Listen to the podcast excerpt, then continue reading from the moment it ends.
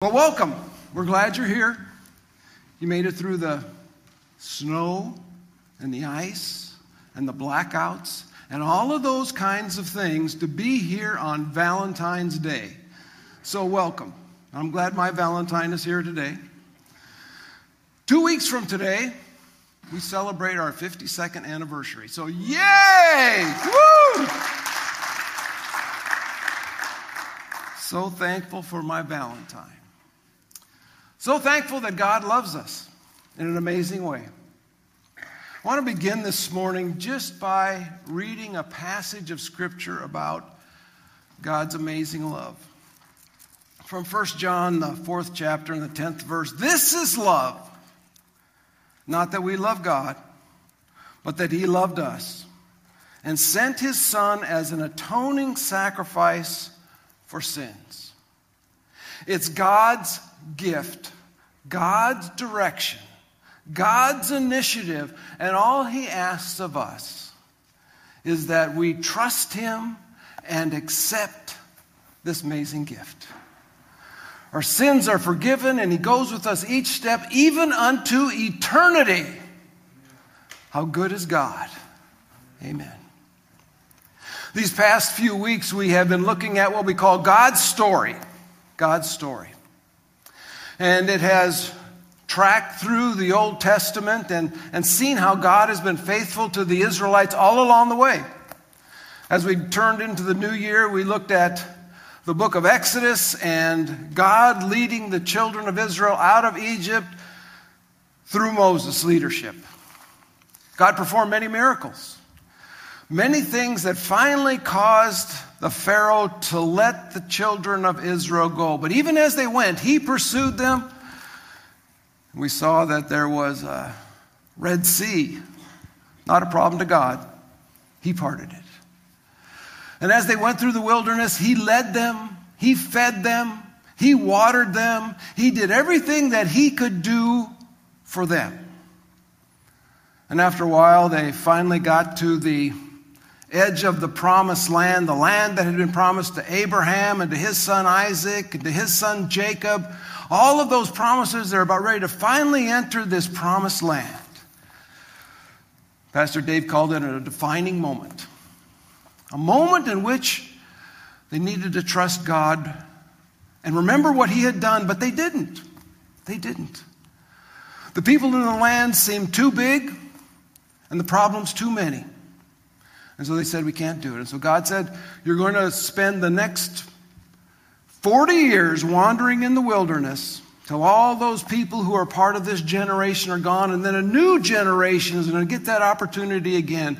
And last week, Pastor Jenna talked to us about obedience, getting to that point again, and obeying God under the leadership now of Joshua to enter the promised land. And they went in, there were obstacles.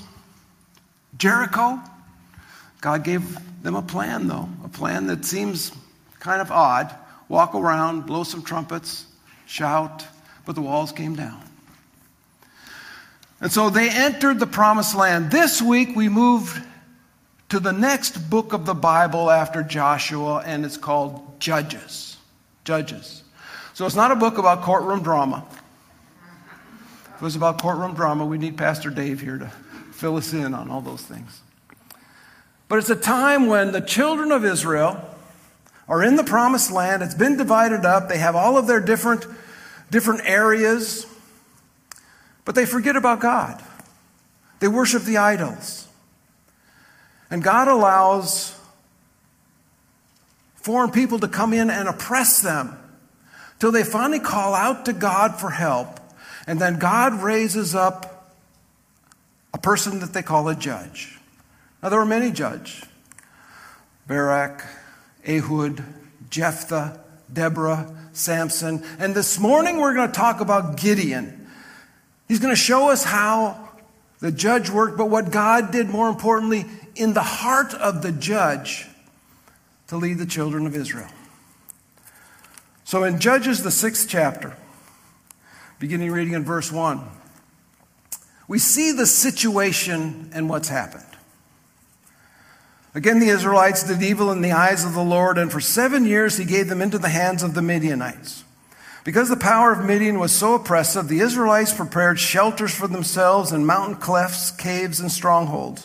Whenever the Israelites planted the, their crops, the Midianites, Amalekites, and other eastern peoples invaded the country. They camped on the land and ruined the crops all the way to Gaza and did not spare a living thing for Israel, neither sheep nor cattle nor donkeys. They came up with their livestock and their tents like swarms of locusts. It was impossible to count the men and their camels. They invaded the land to ravage it. Midian so impoverished the Israelites that they cried out to the Lord for help. And this is the pattern. This is the pattern that happens throughout the book of Judges. And in this particular time, the Midianites have come in and they, they have just completely sent the Israelites up into caves, hiding places for fear. For seven years, this goes on. They cry out to God for help.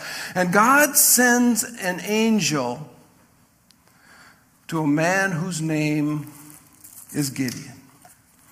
Over in the 12th verse. When the angel of the Lord appeared to Gideon, he said, The Lord is with you, mighty warrior. And I think Gideon was thinking, I wonder who you're talking to. I look around, I don't see a mighty warrior. It's kind of like maybe as growing up, you heard somebody call out something that you thought was somebody else, and you look for that person. My dad was a pastor. And so whenever I hear somebody come up behind me and say, Pastor Larson, I look around and think, hey, maybe my dad's in town. Call me Pastor Mark. Call me Mark. Pastor Larson's my dad. So you look around and you say, I wonder who he's talking to. I wonder what's going on. Shocked warrior, not mighty warrior, shocked warrior. Verse 14 says, The Lord turned to him and said, Go in the strength you have and save Israel out of Midian's hand. Am I not sending you? But Lord, Gideon asked, how can I save Israel? My clan is the weakest in Manasseh, and I am the least in my family. The Lord answered, I will be with you, and you will strike down all the Midianites together. Gideon replied, If now I have found favor in your eyes, give me a sign that is really you talking to me. Shocked warrior, not exactly mighty warrior. And I think this is the stage where you'd say Gideon is the reluctant warrior. Okay, I get it, you're talking to me, but do you have the right guy? Manasseh is the weakest of the clans. And I'm the weakest in the weakest clan. So if the weakest link impacts the whole of the chain, you got the wrong guy reluctant, wondering if God has got it right. So then this reluctant warrior says, Give me a sign. Give me a sign. And the Lord, in his graciousness and his patience, gives him a sign. Matter of fact, he's going to give him three signs.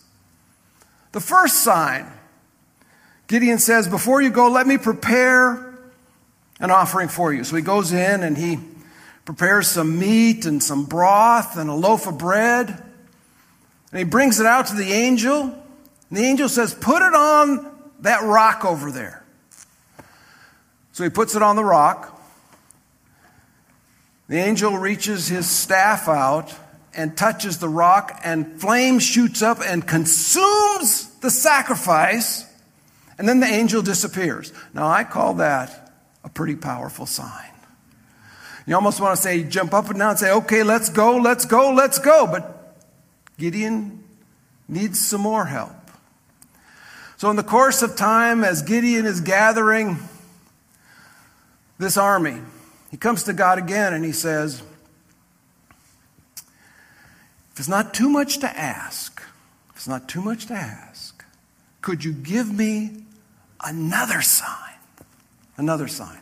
Not enough that you sent an angel. Not enough that the angel consumed the sacrifice. Not enough that the angel disappeared in my sight. But could you give me just one more sign? He says, There's a fleece here. I'm going to put the fleece out. And God, if, If in the morning all the ground around it is dry, but the fleece is wet, then I'll know. Then I'll know. So he gets up in the, early in the morning, runs out to check his fleece. The fleece is wet. He wrings it out and fills a whole bowl of water. But then he says, God, could I just have one more sign? The reluctant warrior.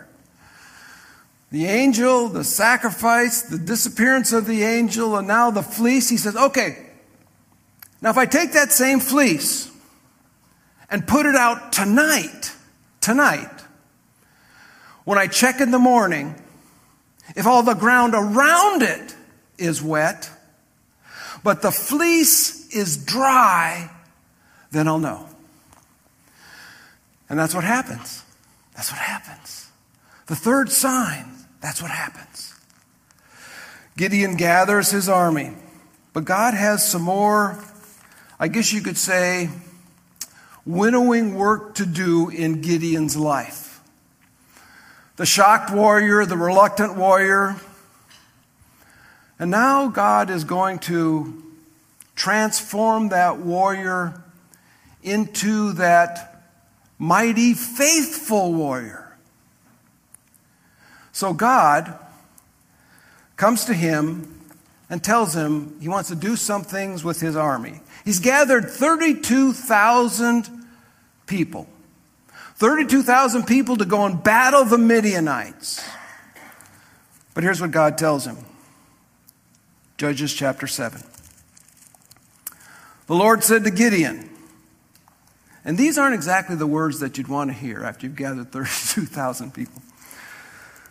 You have too many men for me to deliver the Midian into, in, too many men for me to deliver Midian into their hands. In order that Israel may not boast against me that her own strength has saved her, announce now to the people, anyone who trembles with fear may turn back and leave Mount Gilead. So 22,000 men left while 10,000 remained. So you got 32,000 people. God just sent 22,000 home. You don't really hear about this when you hear about military strategy. Usually it's about gather more troops, gather more, gather more, gather more. Build up the force. But God says, I don't want you to think that it's your strength or your might. I want you to learn to trust me. Against all odds, I want you to trust me. But then God goes on. But the Lord said to Gideon, There are still too many men. Take them down to the water, and I will sift them for you there. If I say, This one shall go with you, he shall go. But if I say, This one shall not go with you, he shall not go. And if I'm Gideon, I'm thinking, 32,000, lost 22, I got 10. I wonder how many God is going to take this time. How many am I going to be left with? God has this little plan. I don't have a slide for this, but I just want you to listen to it. So Gideon took the men down to the water. There the Lord told him, Separate those who lap the water with their tongues like a dog from those who kneel down to drink. Three hundred men lapped with their hands to their mouths. All the rest got down their knees to drink. The Lord said to Gideon, With the three hundred men that lapped, I will save you and give the Midianites into your hands. 32,000 to 22,000 to 300. 300. 300. That's all I've got left. but God wants Gideon to understand, and therefore the whole Israelites to understand, that the victory does not come because they're great, they're powerful, their weapons are mighty, but because God is mighty. God is powerful. So he sends them down to the water. Most of the people just get down on their hands and knees and stick their face into the water and start lapping it like a dog. But there are some that just kind of reach down and scoop some water up. 300 of those guys. And if I was Gideon and I knew the story and I knew what God was looking for, I'd say, guys, don't do that. Don't do that. This is how you do it. But God says, now we've got our 300. Now I'm going to deliver the Midianites into your hand. From shocked warrior to the warrior who is asking all the questions, now becoming the faithful warrior. But because God is patient, God comes to Midi, God comes to Gideon one more time. Because God knows our hearts. There's a lot of people on the outside can look at us, they can think they know what's going on, but God knows our hearts. And so he comes to Gideon one more time. He's going to give him one more sign. Gideon didn't even ask for it, but God knows Gideon's heart and he says, Gideon, if you're still afraid, if you're still afraid, he hasn't quite graduated into faithful warrior stage yet. If you're still afraid, I want you to go down to the camp of Midian and listen to what they say. So Gideon and his servant go down and they, they listen to what's being said in the camp. And one person in the camp is talking to another person and says, I had a dream. And my dream was this, this giant loaf of bread came tumbling into the camp and knocked over the tent. And the man says, This can be none other than Gideon, who's going to come and defeat us. And so Gideon finally realizes that it's the Lord's battle. And he goes back to his people and he says, Okay, get up. The Lord has given Midian into our hands. So now look at how the battle goes. Look at verse 16. He's got his 300 people, dividing the 300 men into three companies. He placed trumpets and empty jars in the hands of all of them with torches inside. No chariots, no mounted cavalry on camels, none of that.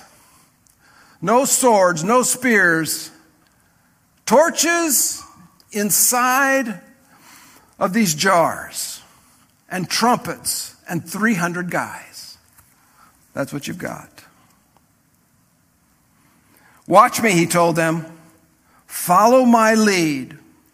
When I get to the edge of the camp, do exactly what I do. And this is when you know that Gideon has been transformed into that mighty warrior. He's been transformed into that one who will be faithful because he tells those 300 that are left, follow me, do as I do.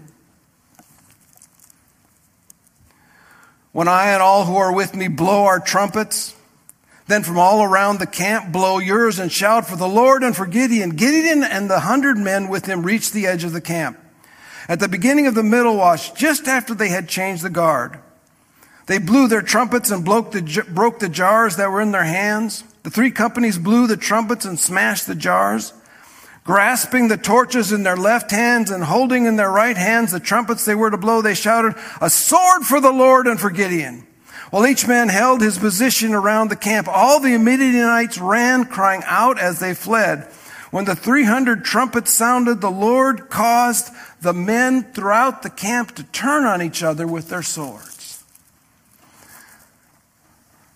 Midian's people surround the, Gideon's people surround the Midianites. They've got their jars, they've got their torches in them, they've got their trumpets. And so they break the jars, and the Midianites look up and they don't see 300 men. They just think that we are surrounded. There's probably 300 companies of men out there. They hear the trumpets and they panic and they run into each other and they destroy each other. The Lord saved Israel. The Lord saved Gideon.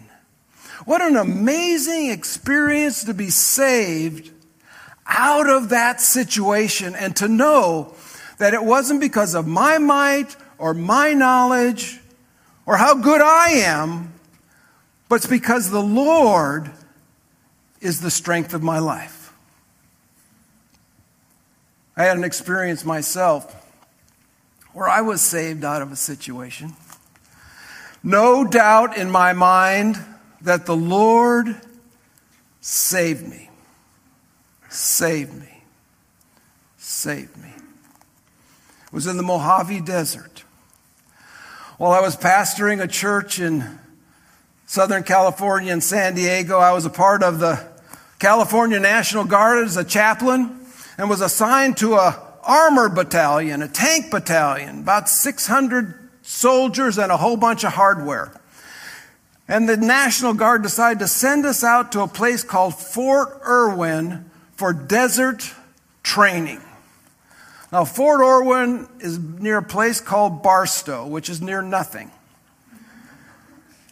The Mojave Desert is out in front of you. Fort Irwin is a huge, huge hunk of desert. And they sent us out there with all this hardware and all these men. And uh, my job was to be their chaplain. So I would go around and I'd visit the companies, Alpha, Bravo, Charlie, Delta. I'd go visit them all from time to time. And when they stopped and got out of, the, out of their tanks, I would talk to them and pray with them. We'd have services and that's how the chaplain operates in a tank battalion. Well, I was out with one of the companies and I talked too long, which is an occupational hazard. Because usually I wanted to get back to the little cluster of tents that were our headquarters tents before it got dark. Well, I didn't make it. I was talking and it got dark. And so my chaplain assistant and I thought, well, we know how long it took us to get here. We know what direction we came from. And we had been navigating through the desert uh, because of landmarks and, and uh, dry river beds and things of that nature. So you know, we just go back this way and we'll make it. Well, after we had been driving in our vehicle for as long as it took us to get out there, we realized that we didn't see any cluster of tents. So we went to the right, no tents. We went to the left, no tents. We went forward, we went backwards, we went around in circles, and now we don't know where we are going. All we know is that it is dark and we're lost. So I said, my chaplain assistant, well, we'll just spend the night here. And my feeble prayer to the Lord was, in the morning, Lord. This is not the faithful, mighty warrior prayer. This is the the prayer of the person who's really learning. I said, Lord, maybe in the morning you could take me to a place and I might see something that I can find on my map. Get us out of here. So we just sit there. We sit there. All we have around us is darkness. Darkness. And all of a sudden, I see bouncing across the desert some lights. They're kind of bouncing. And then all of a sudden I hear the sound of a truck. What the Army calls a deuce and a half, a big old cargo truck. And I told my chaplain assistant, get behind that deuce wherever it's going. That's where we're spending the night. So he turns on our vehicle. We go, we get behind that big old deuce, and the dust is flying and the dirt's flying, and we don't really know where it's going, but where it's going is where we're spending the night. That deuce is going along and it makes a, a left hand turn behind a, between a couple of smaller hills, and it comes into a cluster of tents. Yay! Guess whose tent was in that cluster of tents? My tent. It took me home. There's no doubt in my mind I was saved that night. Saved, saved, saved. Not because of my map reading skills, not because of my ingenuity, not because of anything I did. God sent a truck to save me. And I could only say one thing as I walked from our vehicle to my tent. I kept saying it over and over and over again. Thank you, Jesus. Thank you, Jesus. Thank you, Jesus. And I suppose the other people say, well, I suppose that's what chaplains always say. But this is what I, this, thank you, Jesus. I got to my tent and I laid down on my cot, which I had been complaining about because it was so hard to be comfortable. And I said, Lord, thank you, Jesus, for this cot. It feels wonderful. Thank you for this musty tent. It smells great. Thank you, Jesus. Thank you, Jesus. Thank you, Jesus. Out of that situation, there's a verse that kept coming back to me over and over and over again. A verse in John 8 where Jesus said, I am the light of the world. Whoever follows me will not walk in darkness, but will have the light of life. Man, I tell you, it was the best feeling in the world to be behind that deuce. But it's a much better feeling to be following the light of the world, the Creator, the Almighty. I don't have to live in that darkness. He's going to take me to the light of life. Gideon was saved. He was surrounded. He was hopeless. But it was God's might that saved him. And I know that when I was out in that darkness, I didn't do anything to be saved. God saved me. So I want to take you to one more passage of Scripture.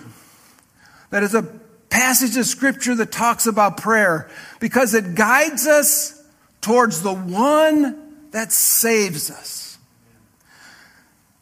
It's the Apostle Paul. And the Apostle Paul is in a situation that I think you could only describe as he is surrounded by darkness. He is surrounded by his own gang of Midianites. The Apostle Paul is in a Roman prison. You read the book of Philippians and it says he doesn't know if he's going to live or die. He doesn't know if he's going to be released. Paul, occupationally, I guess you could say, had been a church planter. He'd gone around and helped churches start and encourage them, and now he's not going anywhere. He's in a Roman prison. So he can't do what he'd want to do. He doesn't know if he's going to live or die, and he's completely dependent upon other people for any nourishment and any support that he needs. Everything has been taken away from Paul, but the book of Philippians is all about joy in the Lord. Because Paul had met the light of life on a road one day as he was traveling to Damascus, and it changed his life forever. And after that point, he followed that light of life. So I want to take you to this prayer that he gives to the Philippians. It's in the fourth chapter. And it's a kind of prayer that I would say is simple but yet profound. It's the kind of prayer that sounds easy, but it kind of shakes you to your bones. And it leaves you where you always wanted to be in the peaceful hands of God. So listen to this prayer. It starts this way Rejoice in the Lord always. I will say it again, rejoice. Let your gentleness be evident to all. Rejoice in the Lord. When we pray, we often want to start with the Midianites that are around us. We want to start with the darkness, all those situations, all those things that are out there, all of those things that have gotten into our lives. But Paul says, start with the Lord. Let your prayer life start with the King of Kings and the Lord of Lords. Let your prayer life start with the one in whom we trust. Rejoice in the Lord. When Jesus was teaching his disciples to pray, how did they, how did he say? He said, pray this way. Our Father who art in heaven, hallowed be thy name. Thy kingdom come, thy will be done on earth as it is in heaven. Jesus starts with God the Father in praise and thanksgiving. Shouldn't we do that? Spend some time focusing not on the Midianites, not on the darkness, but focus on the one who can give us the victory. Focus on God. And in the Roman prison, Paul says, Rejoice in the Lord. I don't know if I'm going to live or die. I don't know if I'm going to get out of here. Everything I have is gone, but my soul is filled with joy. I can rejoice in the Lord.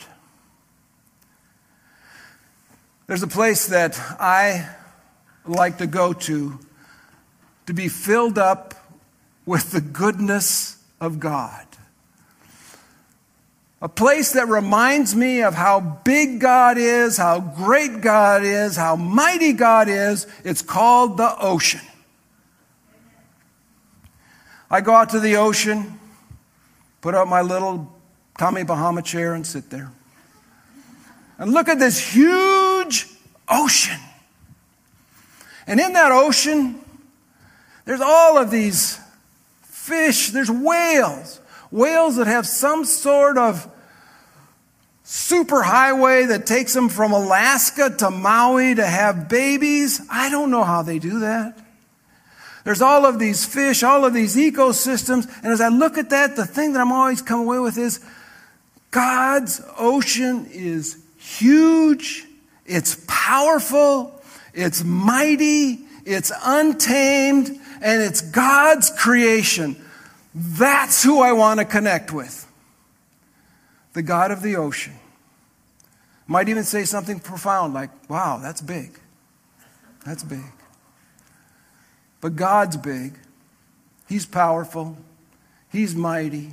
He's awesome. He's the one who defeated the Midianites. The light of life takes us out of the darkness. Rejoice in the Lord always. Again, I say rejoice. Let your gentleness be evident to all. The Lord is near. Do not be anxious about anything but in everything, by prayer and petition with thanksgiving, present your requests to God. It sounds simple, doesn't it? Focus on God and then bring to this mighty, awesome, powerful God our requests. But the key thing in this verse is it says, Do not be anxious about anything, but in everything. That's the hard part. Do not be anxious about anything, but in everything, bring your request to God.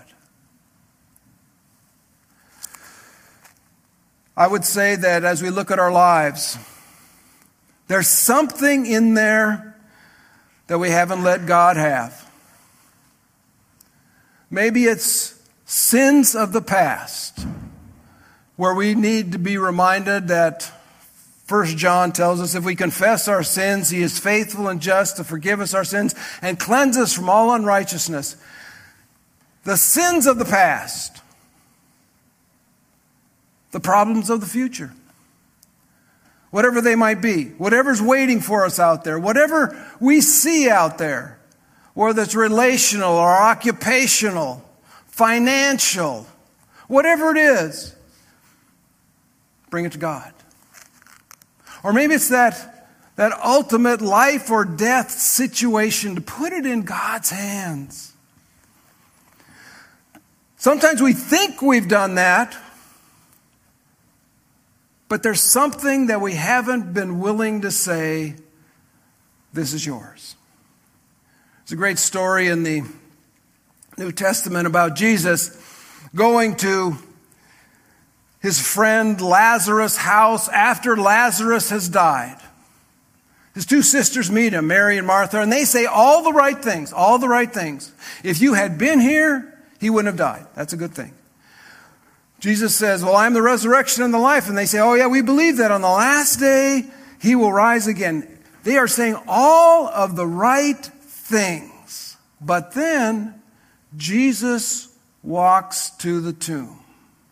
And Martha says, But Jesus. Here's where you say, but, and you fill in the blank. What is the thing that you don't think Jesus can handle?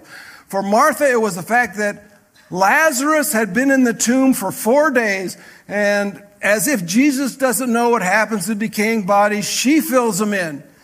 But Jesus, he's been in the tomb these days, and it's not going to smell good. But Jesus says, Lazarus, Lazarus comes forth. There's something in us that doesn't want to bring that point to Jesus. But as we bring it, we lay it at His feet. The one who can heal it and give us hope, and the one who can bring us the encouragement and strength that we need. This prayer finishes this way. And the peace of God, which transcends all understanding, will guard your hearts and your minds in Christ Jesus. Will guard your hearts and your minds in Christ Jesus. We start with praise. We bring those things, all of them, everything, anything, lay them at Jesus' feet. And once Jesus has them at his feet, it says, then the peace of God.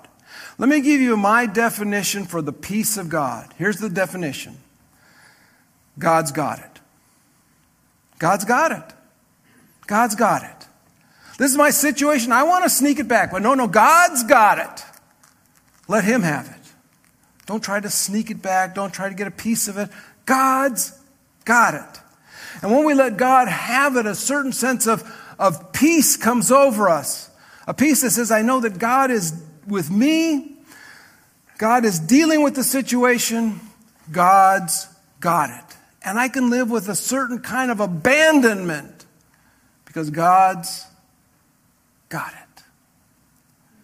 My wife was ICU nurse for lots of years.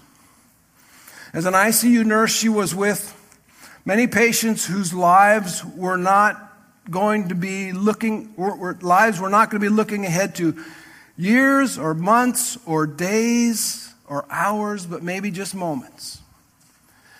She would pray with those patients. She would talk to them about the Lord.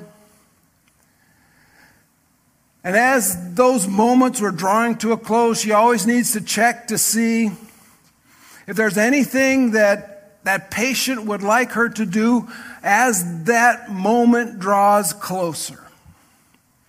And there's this one lady, as Mary was with her, Mary said to her, If, if I hear the angel's wings, what would you like me to do?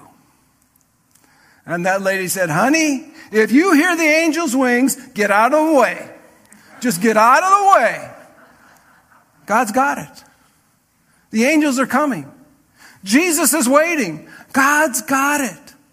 That's the kind of peace and abandonment that we live with, knowing that God can handle the Midianites. He can get me out of the dark. He can come to us in our situations and give to us hope. As we close this morning, I'd like to have a time of prayer. And as we pray, if there's something in your life that you want to come and lay at the feet of Jesus, the King of Kings, the Lord of Lords, the Almighty, I'll give you a time in this prayer to do that. Let's pray. Oh Lord, you are the mighty God the everlasting Father, the Prince of Peace. Lord, you come in our lives to transform them, to make them new, to give to us a kind of life that we could only imagine. But Lord, you come to give it. And we give you the praise and the honor as we look at all that you have created and all that you have done. Lord, you are mighty, mighty, mighty. So, Lord, now we lay at your feet those situations of our lives that we need your help. Your hope, we need your healing. So, Lord, here they are. We lay them. They are not ours to fix, but you give the strength and you give the hope. So, Lord, we bring our lives to you.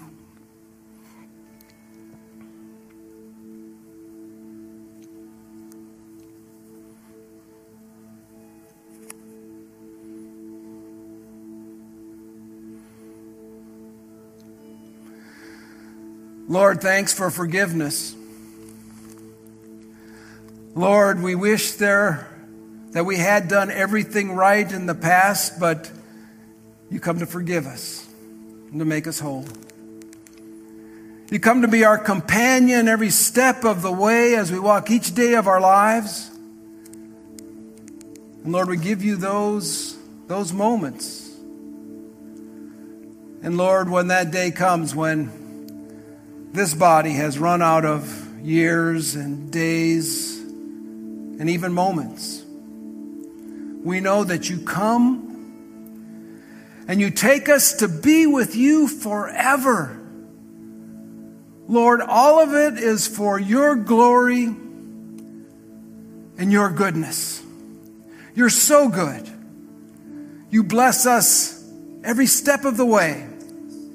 And on this day, we want to praise you. We want to shout and say, Hallelujah. Thank you, Jesus. Thank you, Jesus. Thank you, Jesus. You met us. You healed us. You gave us hope. And so, Lord, on this day, we give you the praise and the honor and the glory. The Midianites are gone. The light of life has come into the darkness.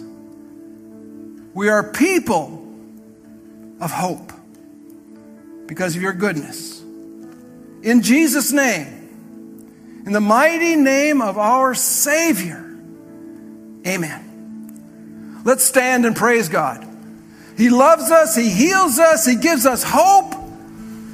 How good it is to say, Thank you, Jesus, and give Him the praise.